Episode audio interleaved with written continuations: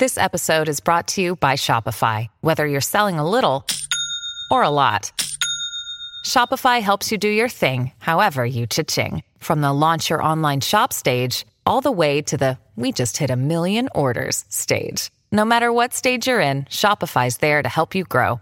Sign up for a $1 per month trial period at shopify.com/special offer, all lowercase. That's shopify.com/special offer.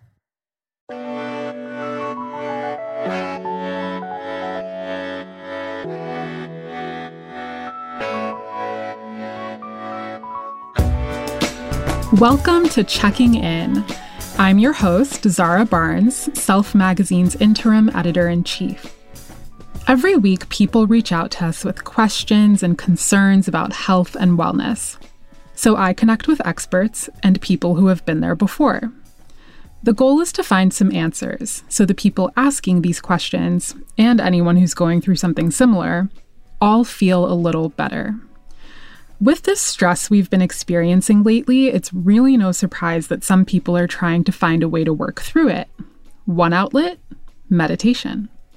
At the very beginning of the pandemic, mindfulness apps reported about double their usual download numbers. And as people started adjusting to this big change in lifestyle, Fitbit analyzed their health tracking data. They found a 2,900% increase in meditation activity worldwide last fall. But even with this boom in popularity, it can be hard to know just where to start a meditation practice, even if you feel like you should. And that's where one of our listeners is at this week. Hi, my name is Nan, and I guess I want to know what meditation is. Like, this is something that friends and family have recommended that I do. You know, when I was diagnosed with generalized anxiety, my Bible Belt grandma was like, you should really, I've heard of this thing called meditation, like you need to do it. And I guess my basic question is like, what is meditation? Like specifically when I'm sitting there, like what do I do? You know, is the reward in the process of like trying to distance yourself from your thoughts in some way? Is there some state of mind you're trying to achieve? And once you get there, it's like, okay, yes, I've gotten it. You know, especially during the pandemic, I want to know why meditation? Why is that, of all the things that I want to cultivate into my life, into my daily routines, why meditation? And yeah, how is it going to fit in with the other things that I'm doing? Like, why should this be getting my time?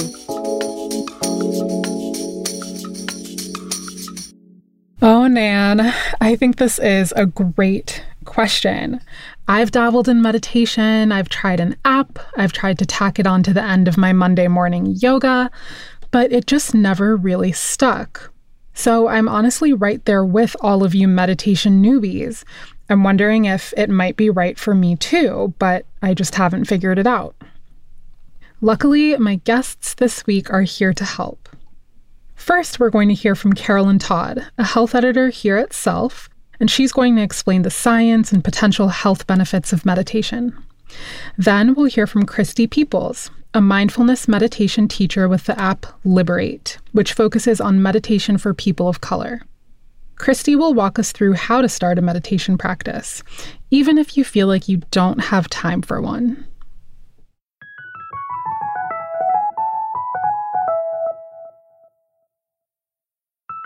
So, Carolyn, I am so excited to be doing this interview with you, partly because we've worked together for a couple of years and definitely never done a podcast interview together. So it's a new experience. I know. It's a very new experience. Also excited, a little bit nervous, but I think it'll be fun. Carolyn has written a lot about mental health for Self. She's covered depression, anxiety, and addiction. And she approaches these big mental health topics through a nuanced lens. Sometimes she even does what I call her signature Carolyn Todd deep dive, where she really digs into the science behind a buzzy subject. That's exactly what she did with meditation a few years ago. Meditation has been around, by some estimates, since the 1st century BCE. It's hard to pinpoint exactly where it began, though it has early roots in countries including India, China, and Japan. And a lot of mindfulness practices in the US today are based in Buddhist or Jainist traditions. There are a lot of ways to practice meditation, is my point, which could be why Nan was so confused. In general, it's an umbrella term to talk about practices that are training your mind, your attention, your awareness in a specific way. And, you know, there are tons of different techniques and traditions and emphases. There are ones where you're trying to generate feelings of compassion, or you're trying to hone concentration. And then probably the most popular one that people mean when they say meditation, at least, you know, today in the US, is mindfulness meditation, where you're really trying to become aware and rooted in the present moment. In certain kinds of meditation, you're definitely trying to achieve a specific state or generate a certain quality. For this episode, though, we're going to focus on mindfulness meditation. As Carolyn explained to me, this is the form she sees the most interest in here in the US. But people still have a lot of misconceptions about what exactly it means. Mindfulness meditation, you're never really trying to change the experience you're already having. You're just trying to be with it in a way that's more clear or aware than you have been before. So I think maybe that's a relief for some people, is, you know, to be able to put down this idea of trying to attain something or do something and just kind of be with what's already happening, which we don't do a lot of. We're usually trying to get to somewhere or achieve something or thinking about the next thing, as opposed to just really actually being in the moment. You know, a thought pops up, and instead of following it down the rabbit hole or resisting it, you know, over-identifying with it and getting immersed in it and going on this whole story, just noticing it and coming back to your anchor point, which is often the breath or a certain bodily sensation, because that's always in the present, so it anchors you to the moment.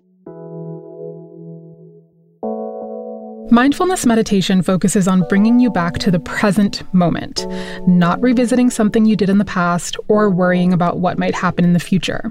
It's not about totally clearing your mind of all thoughts. So now that we have this baseline of what mindfulness meditation is and what it isn't, I want to get to another part of Nan's question.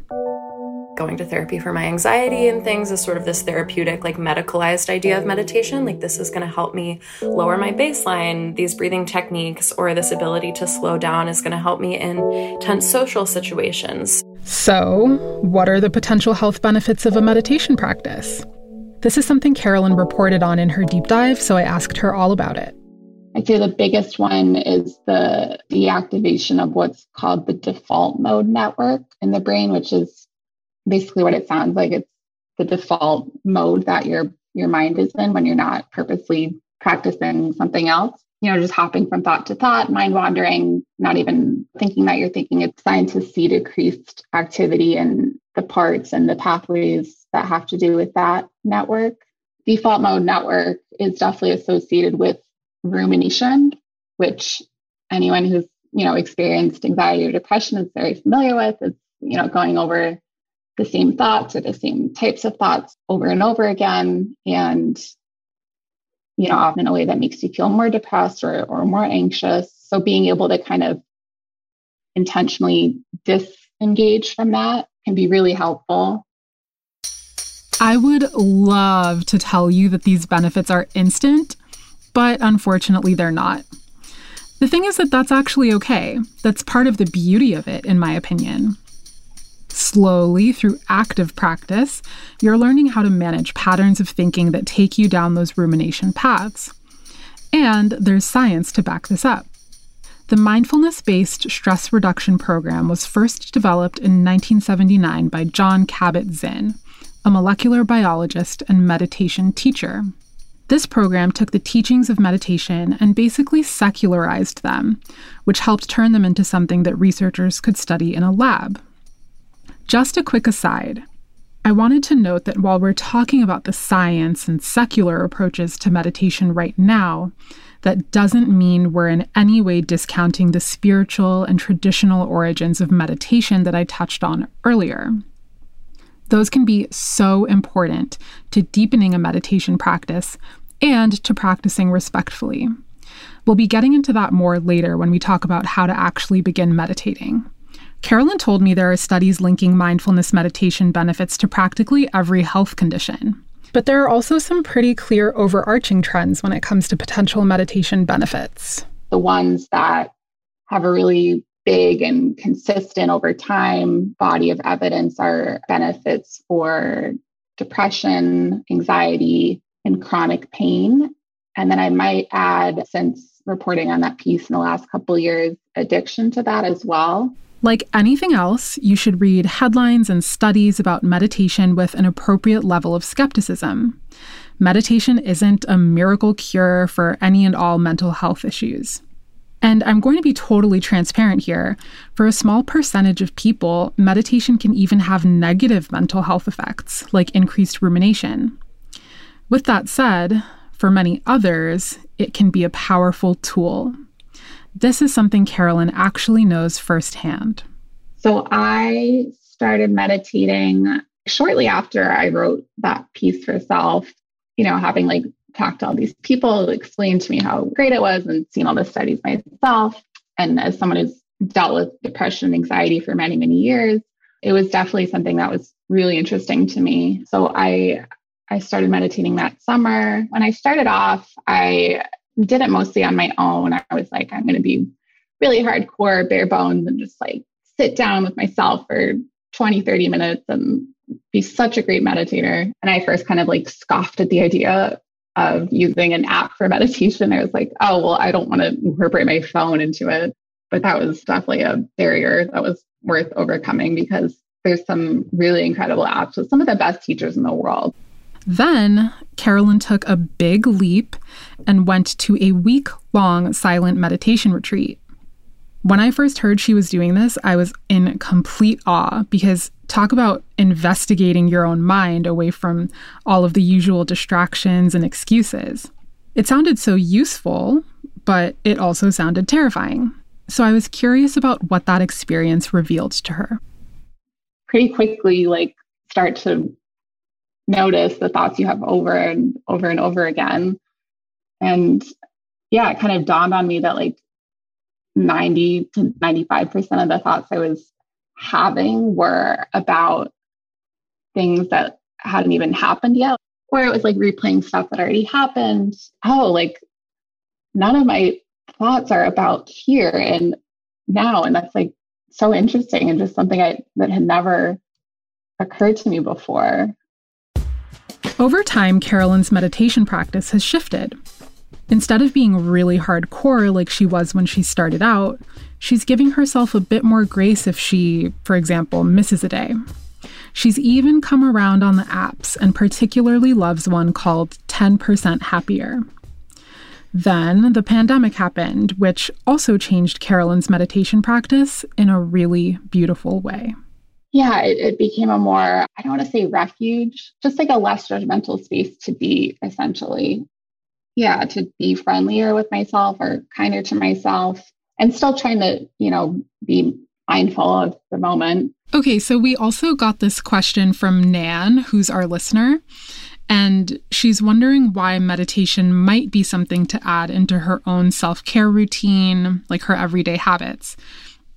So first, I want to know what your answer would be as a reporter who's covered this. And then I also want to know what your answer would be as someone who's done meditation a lot yourself. Well, I would definitely give two different answers. So I'm glad you posed it like that. As a health reporter, I would point to the piles of studies showing, the benefits it can have for your brain and body and very little negative side effects. I would say, why not try it with all this evidence saying it could be so great for you?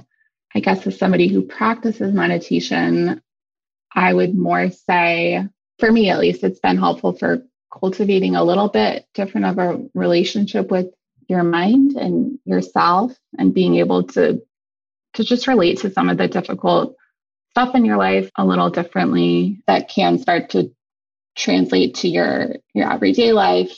It'll happen sometimes for me in a conversation with someone. Maybe it's a difficult conversation or someone I have a difficult relationship with. And I'll just notice that I am able to pause and have a split second more time to think about how I want to respond instead of just, you know, like the autopilot reaction that I might normally have.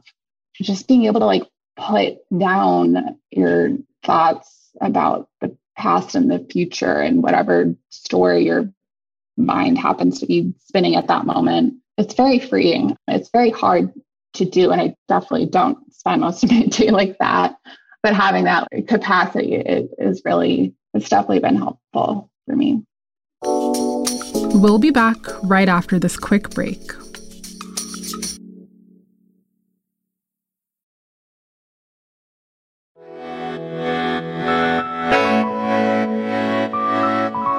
I find Carolyn's perspective fascinating, since she's both a journalist and also a meditator. And I also wanted to get a little deeper into what building a meditation practice can look like. So I called up Christy Peoples. Christy is a bit of a Renaissance woman. She does a lot. One of her passions is working as a mindfulness meditation teacher based in Denver. Christy was really drawn to the spiritual aspects of mindfulness meditation. She's not a Buddhist, but her practice is rooted in the Theravada Buddhist tradition. When she started digging more into her study, she found that learning about those origins was a way of deepening her practice. Understand what it is that you're really seeking after and allow yourself to explore. Some traditions might resonate with you more than others. Some you might want to take the secular route or have a few practices that you lean on, but understand like where they come from and what they're informed by so that you do have a deeper understanding of what you're doing, or like at least a frame of reference for what you're doing so that it feels more enriched for you rather than, okay, I'm just sitting here breathing and I don't really know why or what it means. Christy was also looking for community in her meditation practice. But at first, she didn't know what that looked like or where to find it. That's where Liberate comes in. Liberate was founded in 2019 by an entrepreneur named Julio Rivera. It was inspired by his own experience trying to meditate in white-dominated spaces in the U.S. Christy works as a community facilitator with the app. Liberate meditation really serves a need in communities of color for people who are looking to step into a practice of meditation and to do so in a community of like-minded practitioners, of people of color, and to also receive that teaching and support from teachers who look like them. And so, you know, in some circles of meditation, despite the different disciplines of meditation or the different lineages or schools of meditation or practice, there are some well-respected teachers who might dismiss the fact that people are different, that there are people of color, that there are brown and black people who have very different experiences from the dominant culture. And so often those needs and concerns and experiences get overlooked. And so what Liberate has done is stand in the gap where there has been for quite a long time an absence of a collective of teachers of color who are not only inviting folks in to learn how to practice meditation, to establish a meditation practice, but also to use these tools and resources provided through mindfulness and meditation to help folks address the concerns that are unique to that experience, that don't get addressed in the dominant meditation circles. Things like microaggressions, internalized racism, legacies of slavery and the patriarchy, and depression, and responding to, colorism. Any number of issues that are very significant and impactful on communities of color that don't get addressed in other places. Liberate has emerged as a wonderful resource for people to really bring all of themselves, because in spiritual practice, you know, you're bringing your full self, and we as unique individuals are a collection of our stories and our histories and what we've internalized. That's amazing. I mean, it sounds like it fills, as you said, such a gap. What does it look like in practice for a meditation to create space to process something like a microaggression? Particularly for Black folks, for people of color, you know, every time there is a shooting, there's violence, there's injustice, there's something that happens. In my own personal experience, sometimes I, you know, this is kind of an oxymoron, but I feel numb, meaning I don't even know what I feel anymore. I can't process it. I don't know how to get at it. I am blocked, right? Because it's just all too much. And I got to keep the lights on. I got to be able to get to my job and do all my things, right? But mindfulness and meditation, particularly breath meditation, you know, how often the guidance is when your mind wanders, when you're feeling antsy and you want to leave emotionally, energetically leave and be somewhere else, bring your attention back to the breath. Bring your attention back to your breathing. And what that does is when we can really center in to the breathing, it not only says to our brain, all right, we are safe. We're not in fight or flight mode. We don't have to run.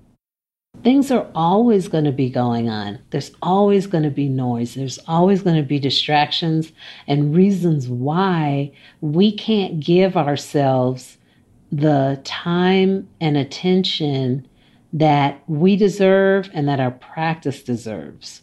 But despite all that noise, we can still keep that commitment, that appointment with ourselves. You don't have to be by a babbling brook or on some mountainside and all that stuff. Now, I have the luxury of being near the mountains, which I love so much, but you can do it anywhere, on a busy street or whatever, busy sidewalk, just walking very mindfully, noticing your feet hitting the ground, feeling the wind on your face, the sun on your skin, really attuning to what's happening in your body at the moment. Anything can be a meditation. I love that sentiment. And I think it might resonate for people who may have tried to be more rigid with their practice at first, like Carolyn did, and found that wasn't the right approach for them. Maybe your meditation practice doesn't look like sitting on a cushion for 20 minutes with a scented candle. Maybe it's really focusing on scents and sounds as you cook dinner, or it's taking a walk in silence instead of while listening to music, or maybe it's just sitting with an app. Figuring it out might be a continuous process, and even if it's not feeling great today, you can still choose to try it again tomorrow. That doesn't mean you're failing. It's a good thing it's called a practice. It's not a perfect, it's a practice, and you got to keep coming back to it. And there's no guarantee that, oh, you do this for a couple years and you won't have any more problems. You'll just be all totally chill all the time. That's not it at all.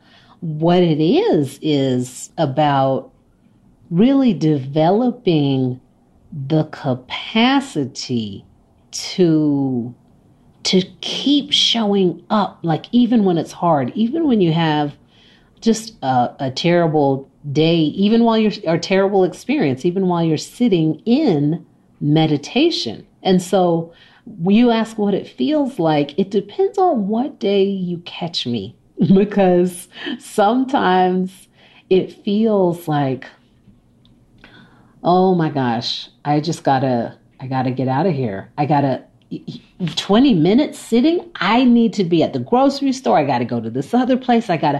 Okay, Let me just come back. I'm getting away from myself. Come back to the breathing.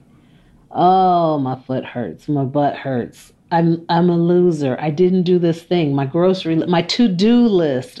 And oh, the one that got away. What happened to that guy way back when? Oh, come back to the breathing. It's okay. It's okay. And so, you know, here again, it's not glamorous, but the more that we're able to come back and be with ourselves, the more fulfilling and nurturing it is, because we are with ourselves. And so sometimes meditation just looks like stillness, you know? So here again, like dismantling all these ideas about what meditation is.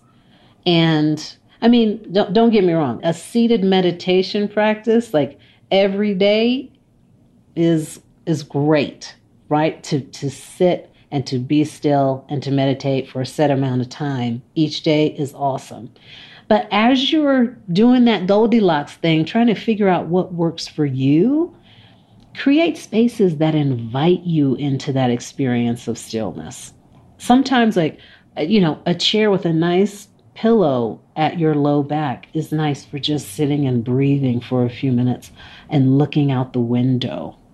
You know, so I incorporate all of that stuff, just kind of zoning out for a little bit, and then the more formal seated meditation. So that's what it looks like, a mix for me. And then also going out to the trails when I run and hike. I also have a sort of meditation that I go into there. Give yourself an array of ways to practice and to connect in to yourself while you're building this additional, you know, formal practice of being seated and silent. After all of this incredible insight, I was still sitting here thinking about Nan, our listener who's interested in meditation but doesn't know where to start or how to begin her journey. So I asked Christy what advice she might give. Begin where you are. So I was rushing to get out of here to go to some appointment not that long ago. And so I had a bag in one hand and holding some shoes and trying to balance my hot tea, and like, then where are my keys? And then I needed another three hands so I could get out the door and grab my other stuff too. And so I caught myself because I was so flustered and spun up into all of this just anxiety about, I have to get out, I have to go. And I said, hey, just stop. And I put everything down and I just breathed for 5 seconds. Like, I want you to do that with me too right now. Like, and if you're listening, I hope you're listening, questioner, but we're going to pause for 5 seconds right now. And just a few deep breaths.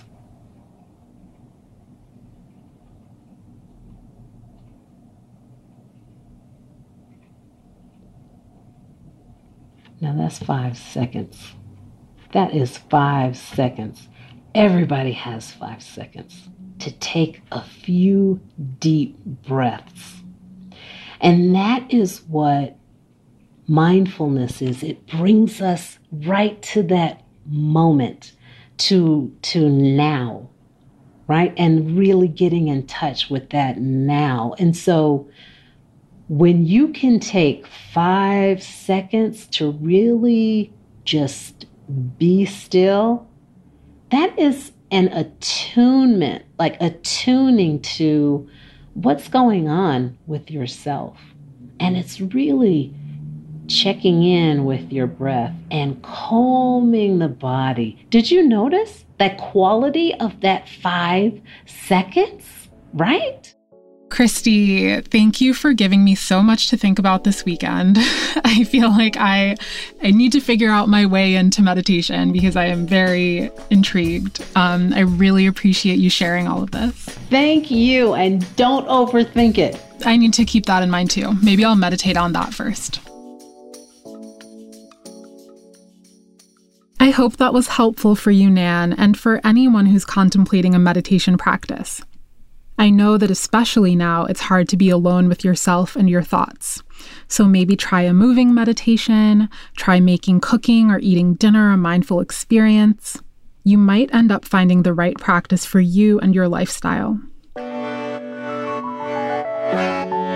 Thanks so much for checking in. If you enjoyed this show, make sure to rate and leave a review. Also, be sure to follow the show on your favorite podcast app. It helps new listeners find us. You can find more information and references from this episode in our show notes. Follow Self on Instagram at Self Magazine and follow me at Zara Barnes. Checking In is produced by Wonder Media Network. Executive producer is Jenny Kaplan. Lead producer is Lindsay Crowdewell, and production assistant is Alessandra Tejeda. On the Self team, our Director of Programming and Development is Sarah Yalowitz, our Digital Director is Amy Eisinger, and our Researcher is Madeline Shire. From the Condé Nast Entertainment side, the Head of Production is Carrie Clayton, Executive Producer is Stacia Jones, and Senior Producer is Elon Schoonmaker. The theme music is by Biscuit and Butter, courtesy of Blaze LLC. Thanks for listening, and see you next week.